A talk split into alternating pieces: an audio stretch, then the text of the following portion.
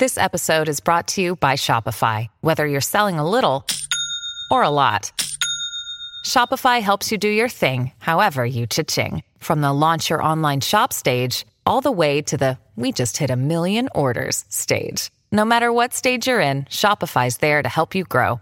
Sign up for a $1 per month trial period at shopify.com slash special offer, all lowercase. That's shopify.com slash special offer. I'm Alex Rodriguez. And I'm Jason Kelly. From Bloomberg, this is The Deal.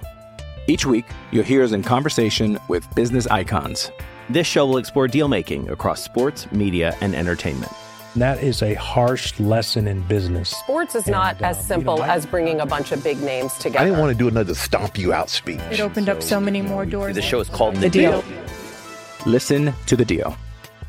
Listen to The Deal on Spotify. It's time for today's Lucky Land horoscope with Victoria Cash. Life's gotten mundane, so shake up the daily routine and be adventurous with a trip to Lucky Land. You know what they say your chance to win starts with a spin. So go to luckylandslots.com to play over 100 social casino style games for free for your chance to redeem some serious prizes. Get lucky today at luckylandslots.com. Available to players in the U.S., excluding Washington and Michigan. No purchase necessary. VGW Group, void were prohibited by law. 18 plus terms and conditions apply. Okay, round two. Name something that's not boring. laundry? Ooh, a book club. Computer solitaire, huh? Ah, sorry, we were looking for Chumba Casino. That's right, ChumbaCasino.com has over 100 casino style games. Join today and play for free for your chance to redeem some serious prizes. ChumbaCasino.com. No purchase necessary, were prohibited by law. 18 plus terms and conditions apply. See website for details. Before we begin, if you like what you hear on Mile High Report Radio podcast, don't forget to rate and review us on Apple Podcasts and go ahead and click subscribe wherever you get your podcasts. You're listening to Mile High Report Radio with your hosts, Adam Malnati and Ian St. Clair. Get involved with the Denver Broncos conversation at milehighreport.com. And now it's time to get to work.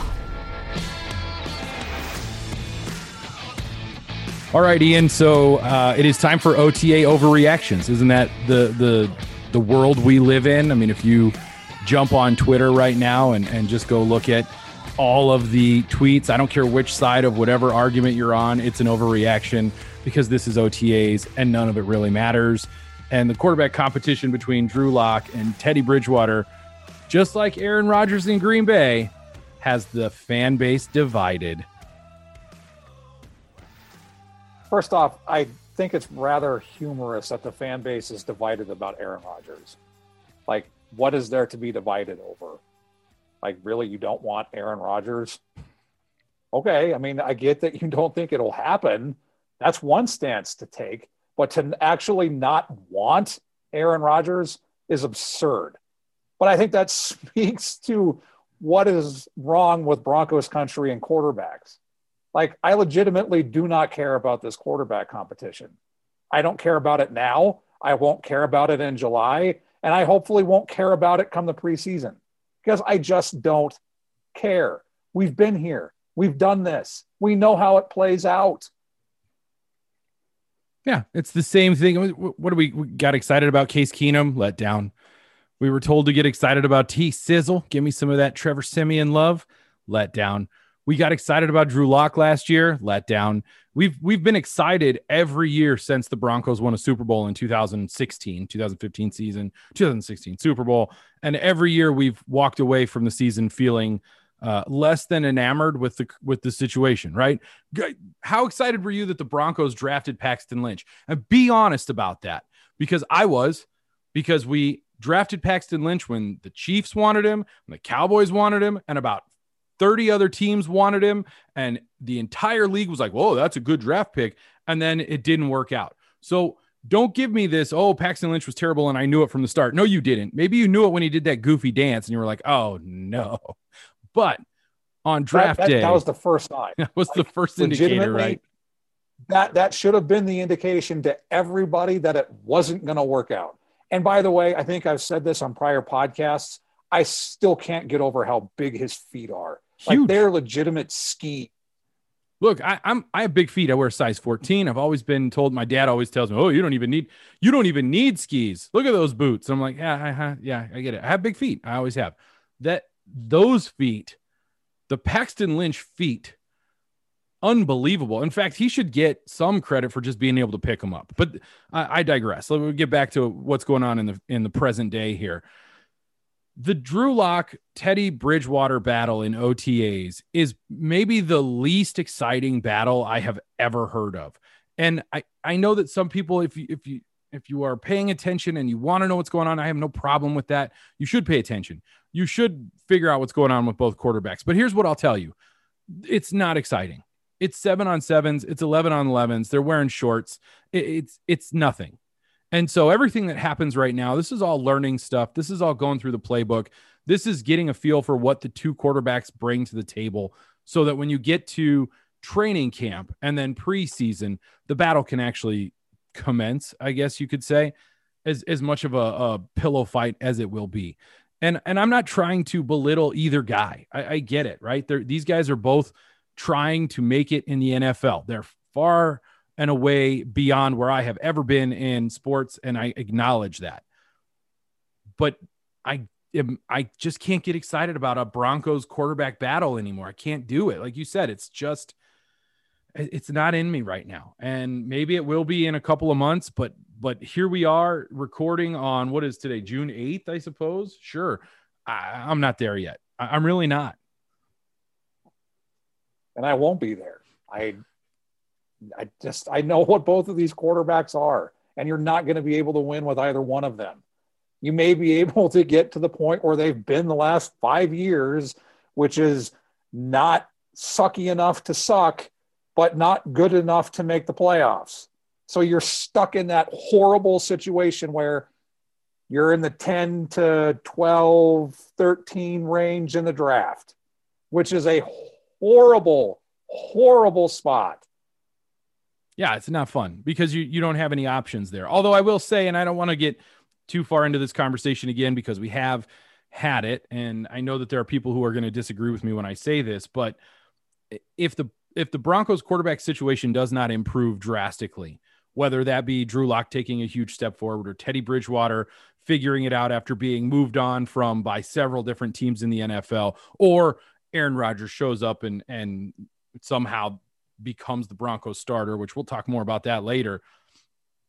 If that doesn't happen, I, I, think there's no way that anyone can look back on this draft and see that the Broncos passed on Justin Fields, no matter what Justin Fields becomes and what Patrick Surtain becomes. I don't think you can look back on this draft and think it was successful if the quarterback situation is not improved this season. And that's not a knock on Surtain. I think PS2 is going to be a, sell, uh, a stellar cornerback in the NFL. I think he's going to be a stud. But I do feel like as we go into this season and we watch this battle and we watch these two guys, Teddy Bridgewater, Teddy Two Gloves, whatever you want to call him, and Drew Lock, who is Buzz Lightyear, if, if that makes you feel good about yourself. If we're watching these two guys battle it out and then they go into the season and and you're you end up at 6 and 11 or 7 and 10 because that's what it feels like it's going to be you've you've done your team a disservice no matter what happens with Justin Fields because you didn't give your team a chance to go get the guy that would be potentially the quarterback of the future franchise player. And I know we're just going back when I start to talk about those things. And so let's be let's be forward oriented and, and face forward and, and look to the future of this Denver Broncos team and and not talk about interceptions thrown during a seven on seven drills in shorts and a t-shirt I will say that the, the thing that is interesting to me, and I think it's going to be, regardless of who the quarterback is, whether it's Lock, whether it's Bridgewater, or Aaron Rodgers, is the development and play of Lloyd Cushenberry. Because I think everyone listening to this, everyone who's watched the Broncos would agree that Lloyd Cushenberry wasn't good enough in his rookie season. And the thing that gives me the hope that he's going to be the player that everyone expects him to be inside the organization, him, fans, is that he gets it. When he was doing the news conferences after OTAs on Tuesday, He was asked on where he improved the most during the second half of the 2020 season.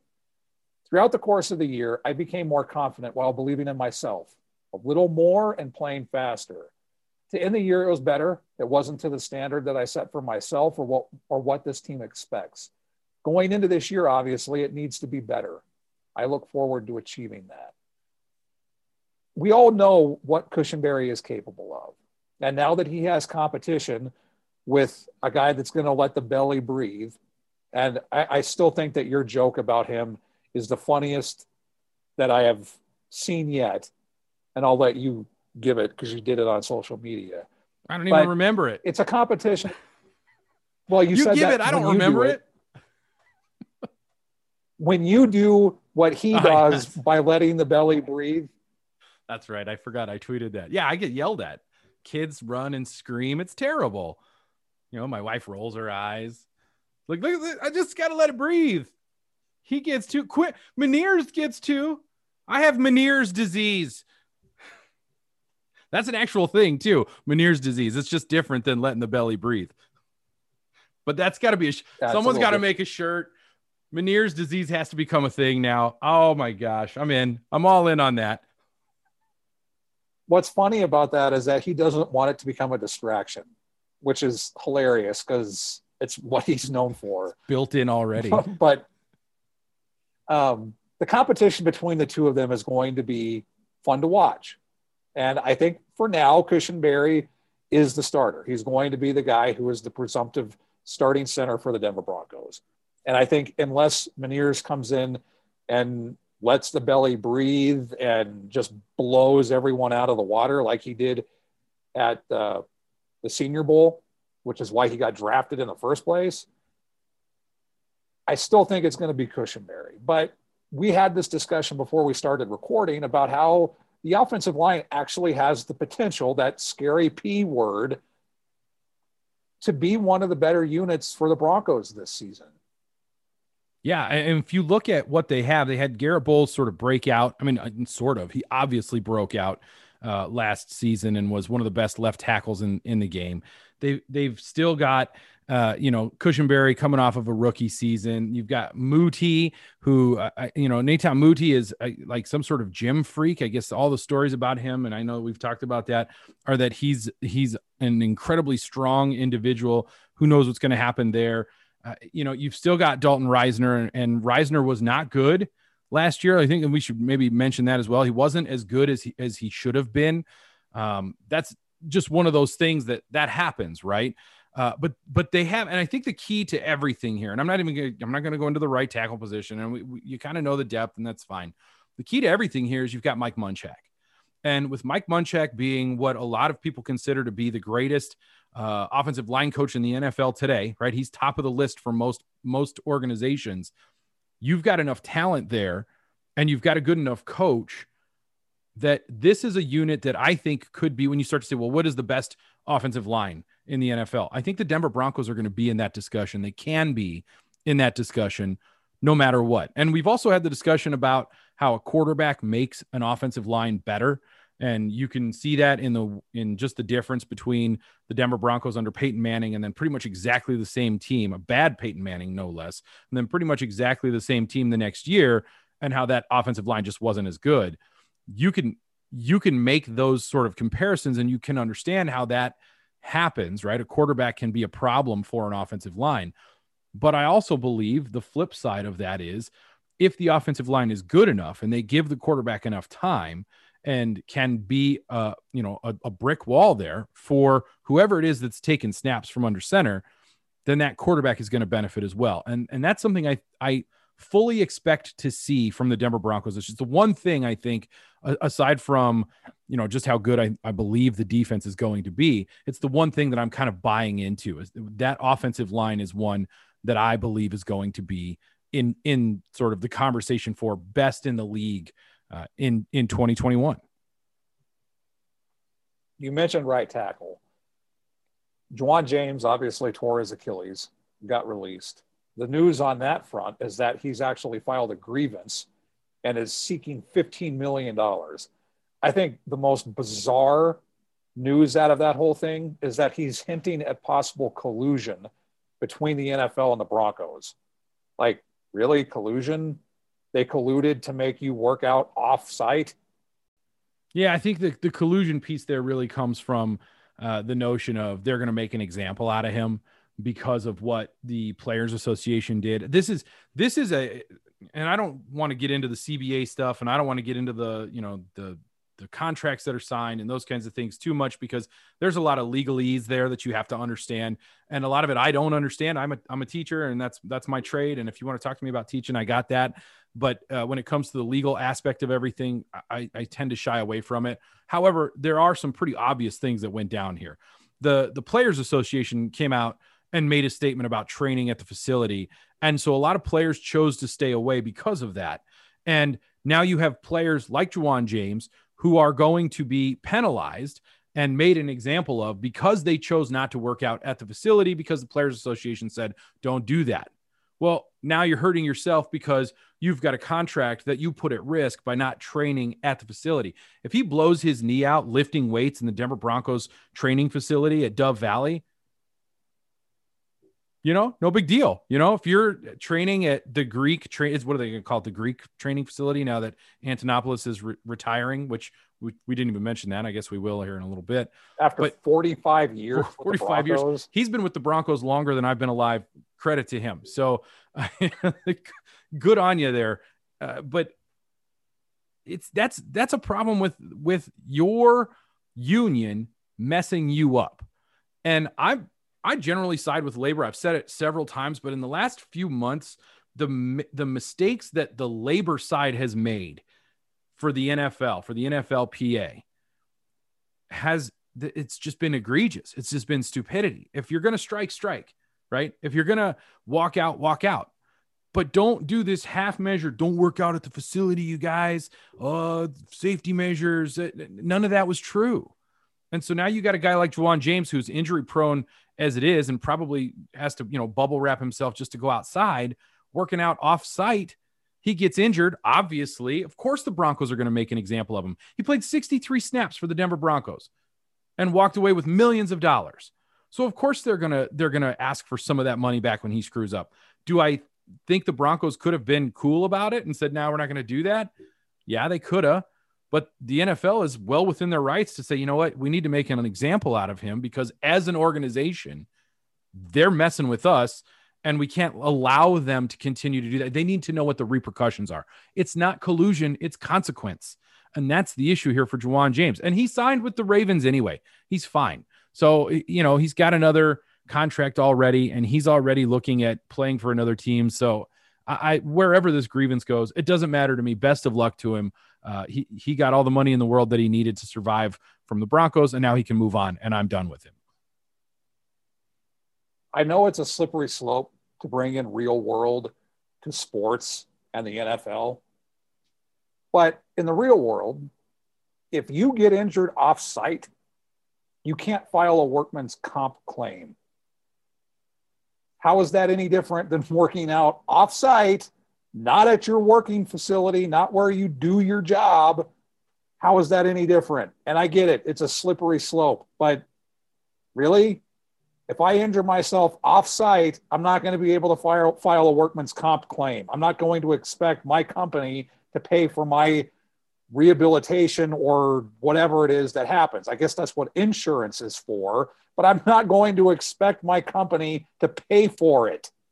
That's no, you're, absurd. You're absolutely right. You're absolutely right on that. And it is interesting to note that uh, you know the the NFLPA should have probably done better by their players by making sure that players were allowed to work out offsite and that they couldn't be um, they couldn't be you know slapped on the wrist for working out offsite because quite frankly in the NFL you've got to stay in shape. Well, are you now expecting your players to just stay in Denver, for example, and just constantly be at Dove Valley working out. That's the only place they're allowed to work out because that's what's set up now with with this particular um I, I don't know with, with the Denver Broncos essentially, you know, going after the money that Ja'Wuan James has.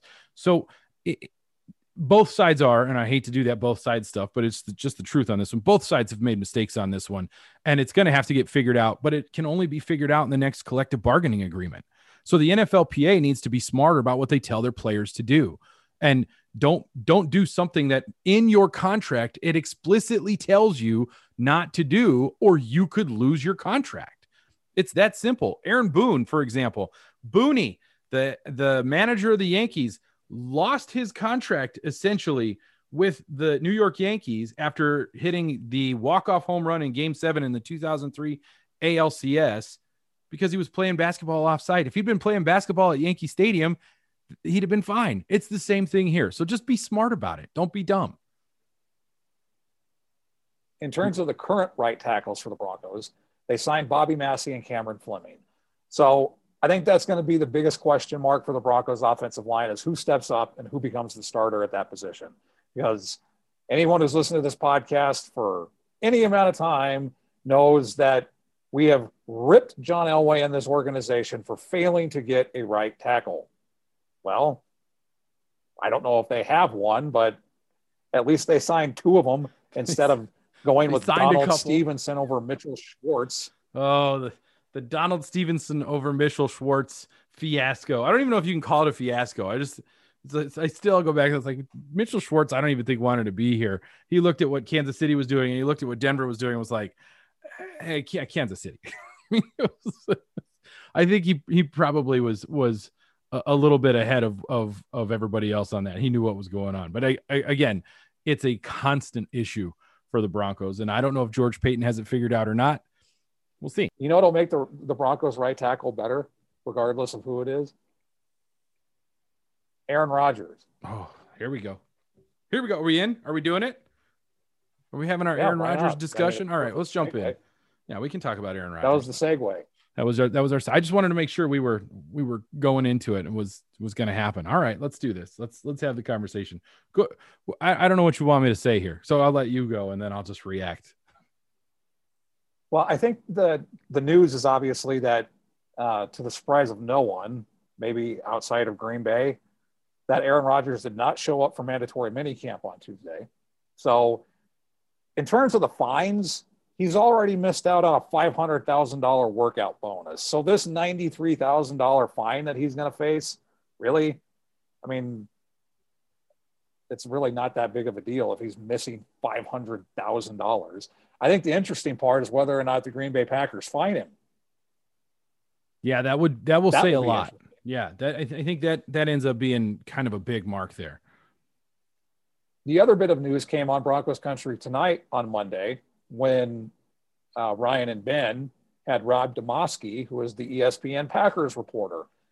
And as he said, as he told the Ryan and Ben on Broncos Country tonight, I think he's dug in. And at this point, I'm not sure there is anything the Packers can do to fix that short of blowing up the front office, which they're not going to do. And he said, this is back in on May 1st, so over a month ago, he said there is a 5% chance that Aaron Rodgers plays for the Packers again. And he said he hasn't seen anything to change that percentage. That's a small percentage. He like his percentages go, it's a small going, one. He doesn't see, I mean, in terms of actual quotable stuff, let me open up the tweeter machine because oh, Benjamin yeah. Albright tweeted a quote from Demovsky.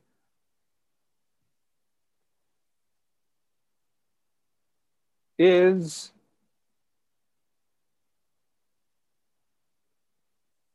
my gut is he just doesn't play he doesn't ever play for the Packers again. That's and yeah. I think if you if you follow anyone who follows the Packers, that's usually been what they say. The question is not whether or not he's going to play for the Packers again. It's what's going to happen in 2021. And to me, it's two things. He's either going to sit out or he's going to get traded. He will never play for the Green Bay Packers again. Yeah, I, I mean, I can see that. I, you know, I've gone back and forth on this, and it's not so much about Aaron Rodgers and who he's going to play for, and it's more about what I think is going to happen with the Denver Broncos and what and what they are going to do with this opportunity. And the, the thing with Aaron Rodgers is is really interesting to me, or at least the thing that I think is interesting, and it's something that's been coming out more recently. And if you go on Twitter, you check out what they're talking about on NFL Network or you know some of the national stuff. It's what are the Packers willing to do? And quite frankly, if they were going to get the most out of him from the for for the draft in 2021, they would have traded him before the draft. So now you're looking at 2022. And what you want is the highest possible draft picks. Well, if you trade Aaron Rodgers to the Denver Broncos today, let's just pretend you're the Green Bay Packers. Let's just do a little thought exercise here. You're the Green Bay Packers and you trade Aaron Rodgers to the Green Bay Packers for a first round in 2022 and a first round in 2023. And I don't know how many first rounders you're going to get, but let's just go with those two first round picks 2022 and 2023. And yes, you're going to get other things, but these are the, the first round picks I'm talking about. And we've talked about this, we've mentioned this before. What you're essentially going to get for Aaron Rodgers if you trade him today is a 2022 first round pick that is probably after the 25th pick in the draft, a glorified second round pick, and probably after the 25th pick in the draft in 2023, a glorified second round pick.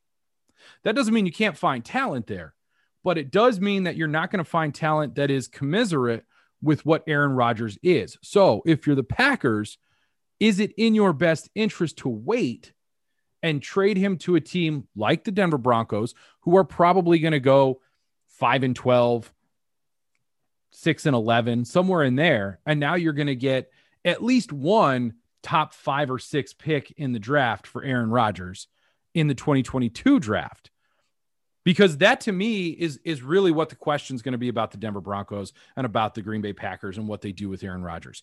It's are you willing to wait and sit it out and that's for Aaron Rodgers and the Packers as well or would you rather wait and trade him before the 2022 draft for the highest possible draft picks knowing that the teams that you would trade him for now will probably te- be teams that would be willing to trade for him next year. And then if you're the Denver Broncos, do you want to wait a year? Do you want to give another year to Drew Lock and Teddy Bridgewater? And then if one of them shows out, you're now what do you do? Right now, now what is the process? See, if I'm the Packers personally, and, and this is just me, I'm telling Aaron Rodgers, sit out, go for it. We're not going to be able to get as much for you now as we want. So go ahead and sit out. We'll start Jordan Love. We're going to move on. You go ahead and take a break, do your Jeopardy thing, get that Jeopardy money. And then before the draft next year, we'll trade you to a, a terrible AFC team. That's what we'll do. And and that to me makes the most sense for the Packers. It might not make the most sense for a 37 year old Aaron Rodgers who's headed towards the 19th hole, if you know what I'm talking about here, right? Finishing up his career, heading for some beers. So for him, it might be more in his best interest to say, okay, fine, I'll come play for you with the guarantee that I'm getting traded at the end of the season before before next year's draft. So there's there's some finagling here that needs to be done. There's some guarantees that need to be made. I don't I don't personally see him being traded this year because of that. Those are the things that I think are obstacles that stand in his way and stand in the way of George Paton and the Denver Broncos being able to make a move for him. And now I'm sad.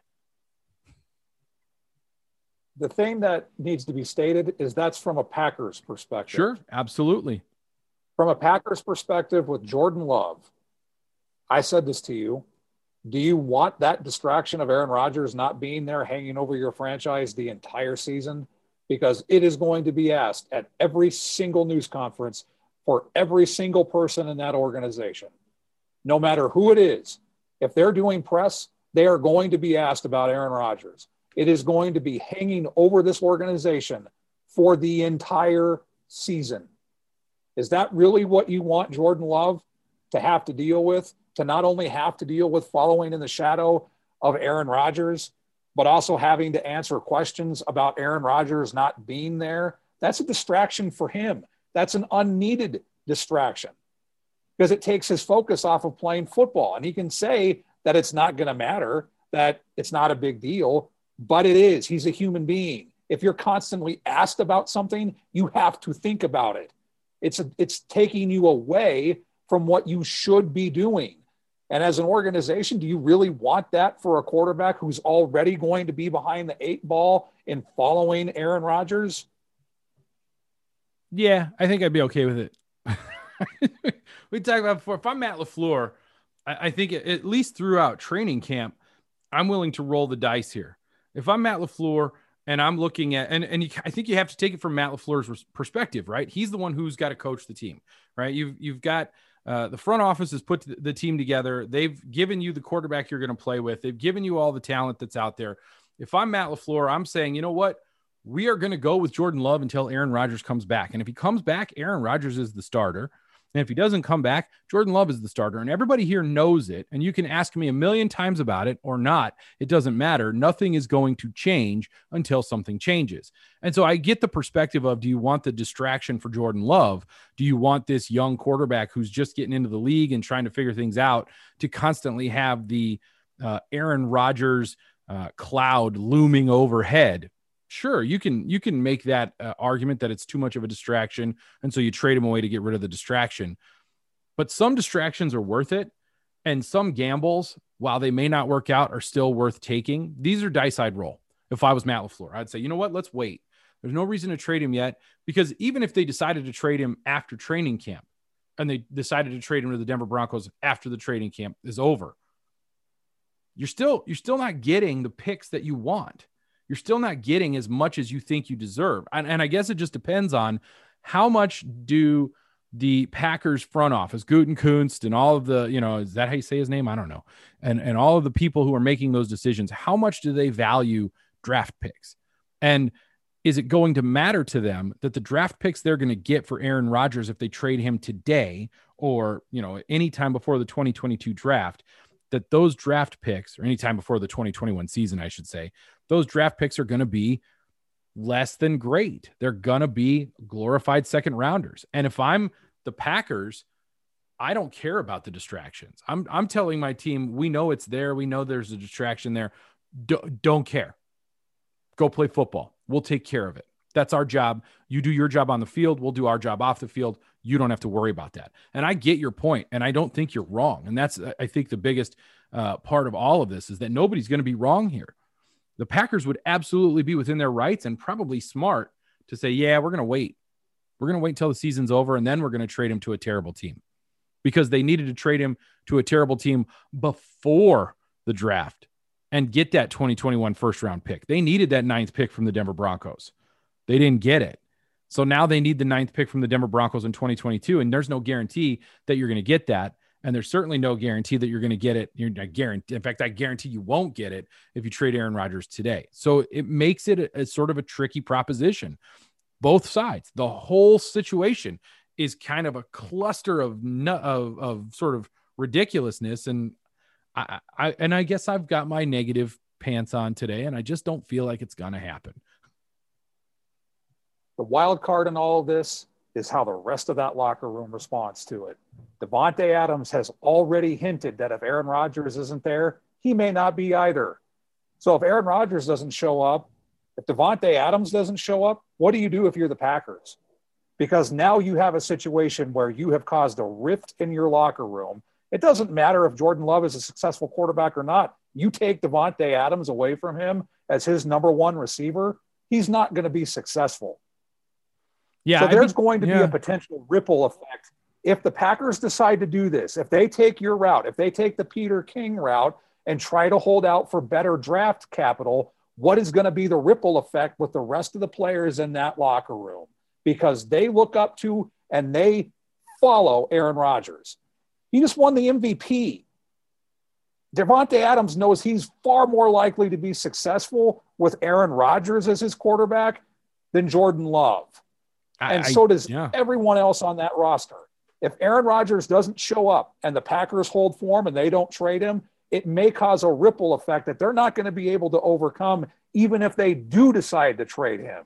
So here's so here's, all of this needs to be weighed. I, I agree. I, I just I, here's another uh, another little conspiracy that you can you can throw on top of that. This one is a little a little bit of fun. If you're turning the page from Aaron Rodgers, and you want the most you can get in draft capital. You want the highest possible pick. So you let the Broncos flounder for a year. Let's just pretend it's the Broncos because that's what we want, right? The Broncos go whatever. Let's call it let's call it 5 and 12 because that just sounds weird. They go 5 and 12. They end up with uh, the sixth round pick in the draft or the eighth round pick. Let's say they end up with the eighth round pick in the draft. Then they come back and they say to the Denver Broncos, who have the eighth round pick in the draft, Aaron Rodgers didn't play all year, just like Peyton Manning hadn't played all year the year before, right? And we're willing to trade him to you for your first round pick, but we're not going to give up our first round pick. Well, what do you think their first round pick is going to be when they don't have Aaron Rodgers as their quarterback? It's probably going to be a top 10 pick, 10 or 12.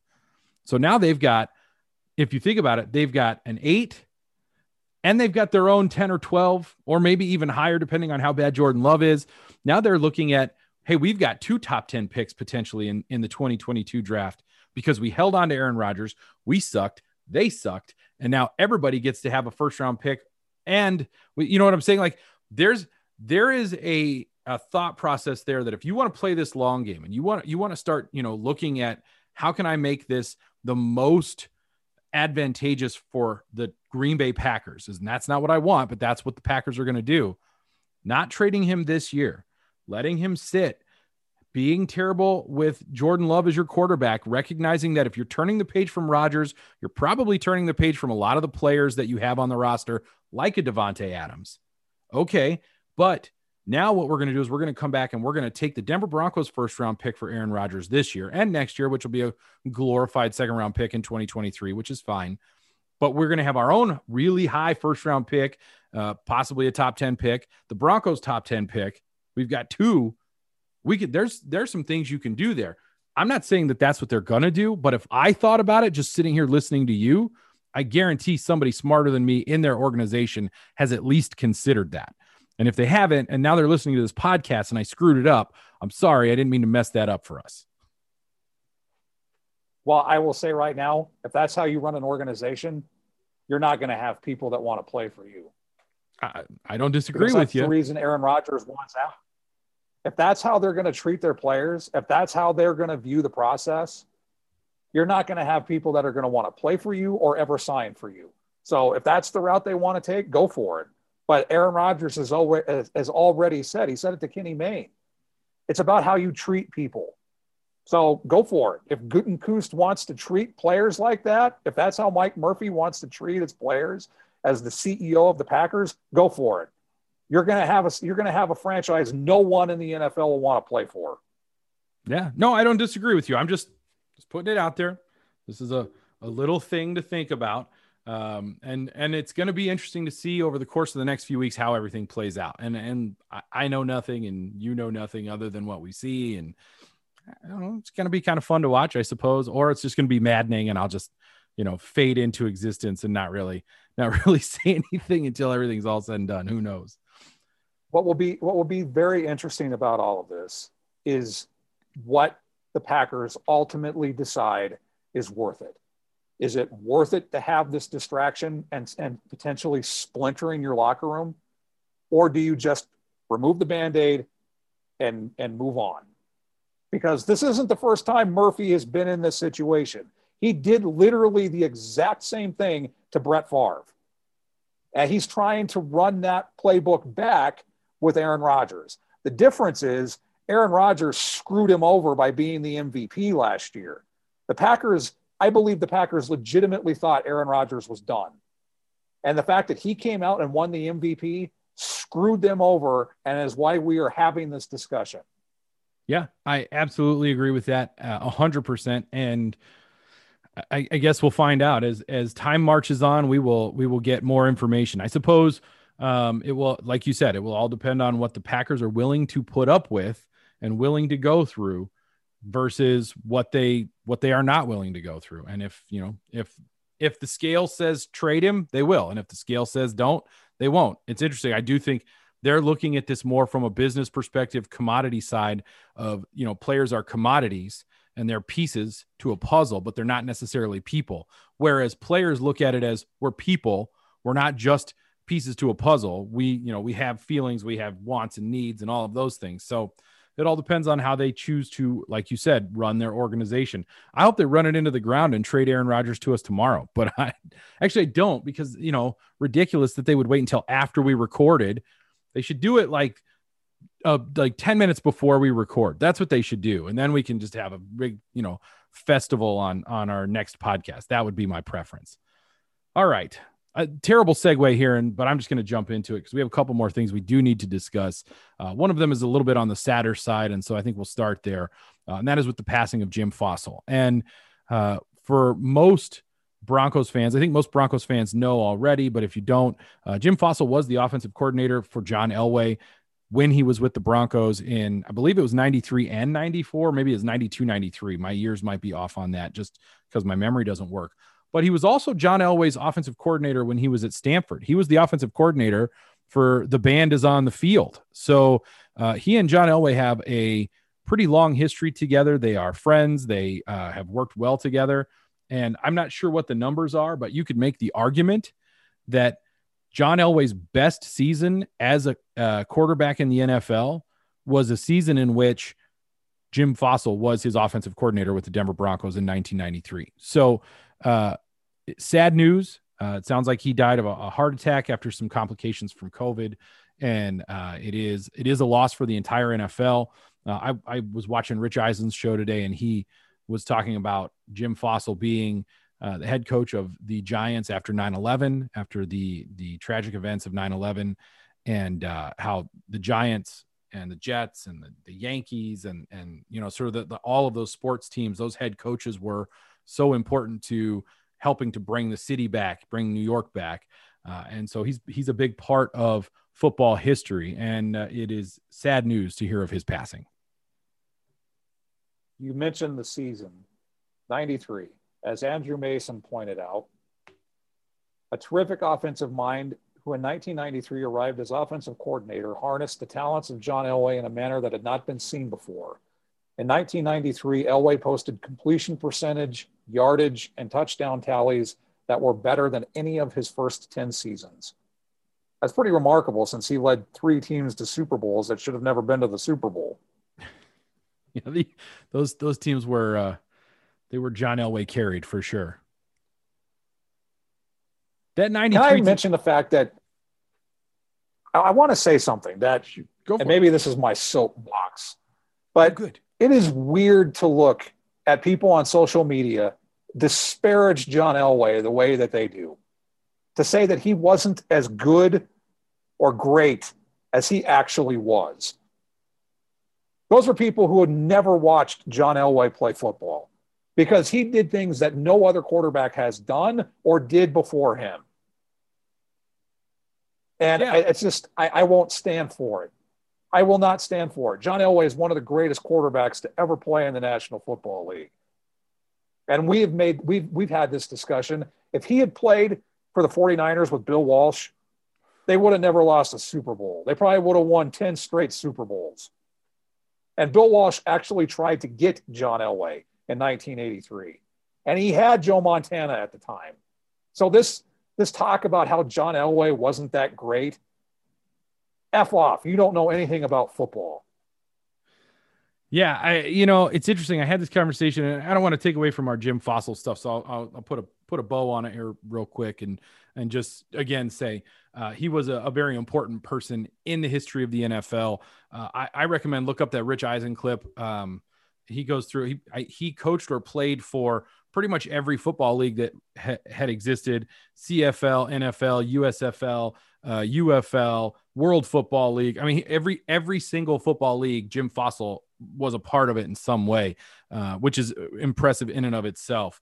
Uh, and so, you know, just to give just to give his his you know sort of memory a little bit of uh, due reference there, um, you know, he will be missed. But to kind of go back, and I think Jim Fassel is a part of of that great Elway career, and that '93 season was a, a season in which he really did find a different gear as a quarterback because he had a, a, an offensive coordinator who put him in the best position to succeed and they worked well together and all of those things. But m- my son asked me this question about the greatest quarterback of all time. And he said, Well, it's not Tom Brady. Tom Brady can't be the greatest quarterback of all time. I've, I've raised him well. He understands that we uh, really don't like uh, Tom Brady, which is fine, you know, FYTB and all that stuff. Um, but I, I sort of I, I backed him off of it a little bit. And here's why. I don't believe anymore in my old age, now that I've seen multiple generations of players, because I'm old enough now to have seen players from the 80s, players from the 90s, players from the 2000s and now players from the 2010s and we're into the 2020s okay? So i have seen these players and i have i have the wherewithal to look back in the past and and recognize the greatness of players like johnny unitas for example. When you start to look at great players throughout history and you start to say well who's the greatest of all time i've come to a point in my life where i really can't uh, uh maybe aside from john elway because that's a childhood thing for me I really can't say one player was greater than another. But what I can do is I can say you have great players who deserve to be in a conversation about greatness. And if you're someone who is leaving John Elway out of that conversation, it's because you don't know football. It's because you don't understand the game itself. It's because you have a recency bias and you didn't see the game back in the 80s and 90s and you never felt the need to go back and look at it. And John Elway, as a quarterback, was talent wise, maybe the greatest talent in the history of the NFL with what he could do with his arm, with what he could do with his feet, and the way that he changed a lot of the things that happened in the in the league and the way that the game was played. He was the type of player that terrified defensive coordinators because he was going to make everybody around him that much better. And that's when you start to get into conversations about things like intangibles and, and, those kinds of things. And those intangibles are things that when you talk about the greatness of Derek Jeter, because I'm a big Derek Jeter fan as well, what he did was something you couldn't grasp, right? It wasn't stats. It was it was different. It was the way that he uh, raised everybody else up around him. And I know I'm going to get hate for for talking about how great Derek Jeter was. I don't care. Bring it on. It's not a big deal to me the point I'm trying to make is when you look back through the history of sports, and I'll use baseball as an, as an analogy here, Babe Ruth is the greatest baseball player in the history of Major League Baseball. Yes, I believe that. But I also believe that there are other players in that conversation, like Willie Mays, like Mickey Mantle, like Derek Jeter, for example, because of some of the other things that he did, like an Albert Pujols, who's coming down to the end of his career. I think you'll talk about Mike Trout in, in that way when his career is done. So you you have all of these generations. Luke, absolutely. Lou Gehrig is in that conversation. Bob Gibson is in that conversation. Jackie Robinson is in that conversation. You have players that deserve to be in the conversation. And if you want to rank them, rank them. That's fine. That's up to you. I, I, I'm I'm fine with that. But I sort of hit a point where I'm more interested in just the greatness itself. And I don't want to argue with people about whether or not Michael Jordan is better than LeBron James because they're both incredible. And yes, LeBron James is is a, a flopper, but he's the best flopper. And so you have to, you know, you have to give him his credit for being so good at that. But quite frankly, if you, if you want to take the jokes out of it, those two players are the greatest players in basketball history, along with Magic Johnson and Bill Russell and Kareem Abdul Jabbar, who doesn't get enough love anymore. But it's because we keep getting older and the game keeps moving on. And so people don't look back at how great people actually were. So John Elway, you just threw me up on a soapbox. Here I am ranting. John Elway doesn't get his due from all these young punks who have never looked back. Can you believe I just said young punks who've never looked back at old film? Get because, off my lawn. That's right. Get off my lawn. Because they because they don't have the time. They don't want to. They can't put PFF stats on it. They can't throw their analytics at it because it doesn't work for them. Fine. It's just different eras. But when I got a 12 year old kid telling me that the greatest player in NBA history is Steph Curry because of what he did in one, you know, he's in the conversation. But stop telling me he's the greatest. I've seen I've seen more than you, whippersnapper. God, where is my walker and my and my my string beans and mashed potatoes and peas? I feel so old. Get me out of this nursing home, Ian. There's a basketball player that I think you mentioned Kareem Abdul-Jabbar. I think there's one that is even more. I mean, he's mentioned like the talking heads, like Charles Barkley, Kenny Smith. They'll mention him. I don't think people realize how incredible of a basketball player Oscar Robertson was. The Big O was incredible. Like if it, and there, and then there's two others too that should be in the discussion. John Havlicek, and he did steal the ball. Bob Cousy, Pete Maravich. You want to see Pistol Pete Maravich? If you want to see things done with a basketball that people aren't doing now, that he was doing in the 50s and the 60s, look up Pete Maravich. Like, it's incredible what he what he did. Like it just so yeah. I mean, you have to know history, and you're a history you're a history teacher. I was a history minor. We both love history, but you have to have an appreciation of history to have an appreciation for the present. You have to know how you got here. Yeah, to you don't discredit players from the past because you didn't watch them is an absurd argument. I never experienced an Abraham Lincoln speech, but I know he's one of the greatest presidents ever. Yeah, the whole freeing the slaves thing was was kind of a big deal, I suppose. Uh, don't come at me with the conversation about the Emancipation Proclamation. I know how that worked. I'm not. I'm not going to get into that. Uh, it's, it's, a whole. Th- that's a whole thing as well. It it is interesting to note sort of the greatness of players and how it gets lost to time and and and then people ignore it. And actually, we were getting ready to talk about somebody whose greatness deserves to be talked about in in terms of his Broncos greatness that has been lost to time uh, and has been disparaged by people in Broncos country, and that's Lyle Alzado. Uh, Lyle Alzado is a guy who, yeah, he has some steroid stuff in his history. I defy you to find people in the 80s who didn't.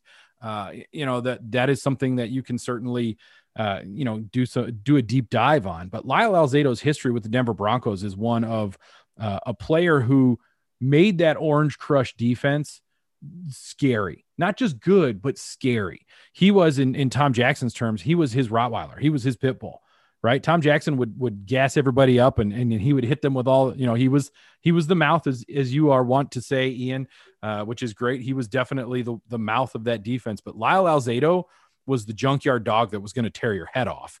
And Tom Jackson talked about I would just set him loose. I would just say go get that guy and he'd do it.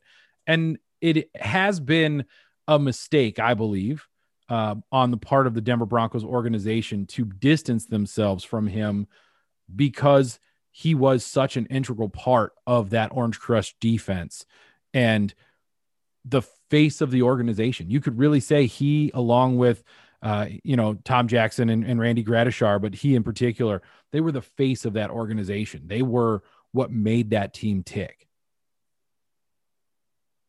And I would argue that after Floyd Little, the face of the Denver Broncos was Lyle Alzado.